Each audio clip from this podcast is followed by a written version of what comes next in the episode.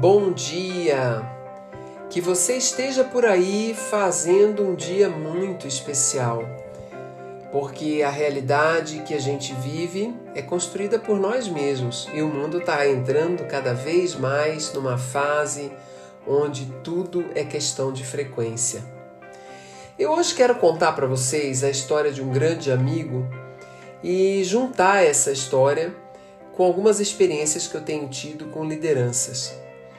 Meu amigo teve um momento de fracasso dentro de um projeto, se sentindo muito sensibilizado, ele quis pegar um avião e se distanciar de tudo em busca de respostas de por que, que aquilo teria acontecido com ele, como ele poderia é, ter administrado ou administrar melhor as coisas que viessem ao encontro dele no futuro. E ele então botou na cabeça que talvez uma boa pessoa para conversar fosse o neto do Mahatma Gandhi. E foi para a Índia, atrás do neto do Mahatma Gandhi, conseguiu é, ter esse encontro. E uma das perguntas fundamentais desse encontro foi: o que, que eu posso fazer de melhor né, para lidar com os desafios que a vida apresenta, especialmente quando eu tenho intenções tão coletivas, que é o caso desse meu amigo. E o neto do Mahatma Gandhi deu uma resposta para ele na época, isso já faz muitos anos, que a melhor coisa que ele fazia era aprender a ser vulnerável.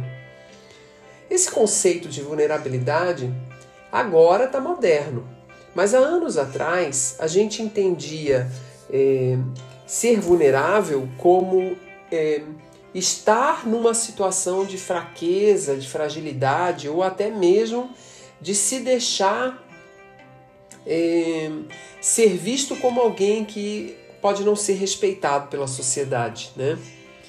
E o, o neto do Mahatma Gandhi sugeriu a ele fazer o seguinte: quebrar os cartões de crédito que ele tinha e fazer todo o caminho de volta até voltar ao nosso país sem usar o dinheiro.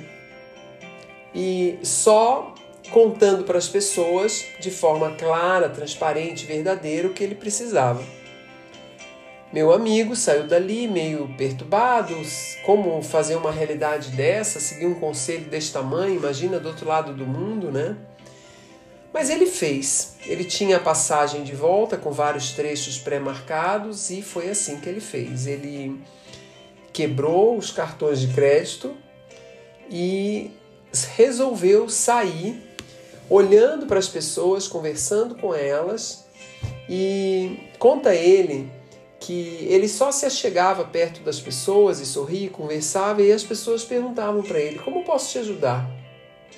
E foi assim que ele viajou o mundo inteiro até chegar de volta no nosso Brasil, sem ter que buscar dinheiro do bolso próprio, só contando para as pessoas o que ele precisava. Então, algumas pessoas ofereceram hospedagem, outras pessoas ofereceram comida, outras pessoas se ofereceram para pagar trechos pequenos dentro dos lugares eh, que não eram aéreos. E assim ele aprendeu a falar a partir de um lugar de muita coragem, de muita confiança, que só os grandes conseguem fazer, contando o que eles precisam, falando a partir de seus pontos de eh, tensão e dos pontos que estão ainda sendo vivenciados em, em talvez sensações de muita incógnita que nos assustam e muitas vezes nos trazem muitas dúvidas. E por que, que eu estou contando essa história? Porque meus últimos dias eu tenho tido contato com várias lideranças importantes do nosso país, realizando a minha atividade profissional, que é um pouco trabalhar com orientação a essas pessoas. E eu tenho percebido uma certa sensação acuada, uma certa sensação de paralisia diante de aspectos de risco ou aspectos de muito desafio. E me veio à mente imediatamente a experiência desse meu grande amigo, eh, aprendendo a falar a partir da sua verdade, a partir da sua necessidade. Não é simples para as pessoas de uma geração eh, com mais eh, maturidade, uma geração que está acima dos 60 anos, que gostando ou não é uma parte da liderança que atua dentro dos grandes negócios no Brasil, não é simples para essas lideranças fazerem contato, em primeiro lugar, com as ansiedades, as tensões e os medos internos que elas estão sentindo, porque elas não se dão conta é, nem espaço para entrar nessa conexão. Mas quando entram e quando são provocados a refletir ou a pensar sobre isso, existe um certo temor é, de confiar numa outra pessoa para trocar ideias sobre aspectos que de alguma forma parecem a esses líderes aspectos de fragilidade.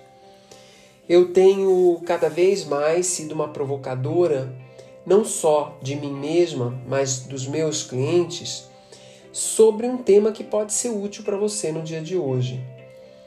Tudo aquilo que nos paralisa, que nos amedronta e que nos faz é, ter dúvida de qual é a ação a ser seguida, é exatamente por onde a gente tem que trabalhar a nossa capacidade de desafiar e de ousar né? o momento, as relações, ou até mesmo o fluxo que está ali é, ocorrendo dentro de certos temas.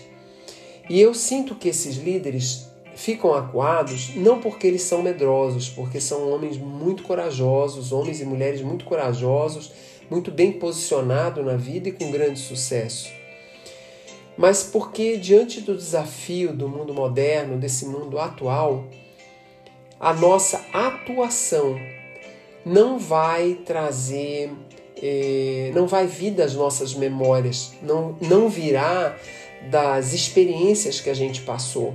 A gente está sendo chamado agora a ter uma atitude de inovação em tudo que a gente fez até então, aprendendo a falar a partir de um lugar de muita clareza, de muito discernimento, de muita verdade sobre o que de fato a gente precisa, ou mesmo compartilhando com outros as nossas dúvidas ou as nossas intenções de como agir, para que a partir desse estado de cooperação e compartilhamento, decisões mais inteligentes, ações mais bem pensadas e planejadas possam realmente vir à tona, ser executadas e nos levar ao sucesso. Sem dúvida, o mundo de agora é um mundo da energia. E se a gente não souber lidar com aquilo que é aparentemente invisível de um jeito diferente, nós vamos ficar rodando em cima da nossa própria história, sem sair do lugar. Eu espero que essa contribuição é, para o dia de hoje seja interessante, que você possa refletir sobre isso você anda acuado ou acuada diante da vida? Você tem ousado, enfrentado e desafiado transformações nas coisas que você sente que pode, eh, poderiam estar sendo vivenciadas ou desenvolvidas de outra maneira? Fica aí um ponto de reflexão. Até amanhã.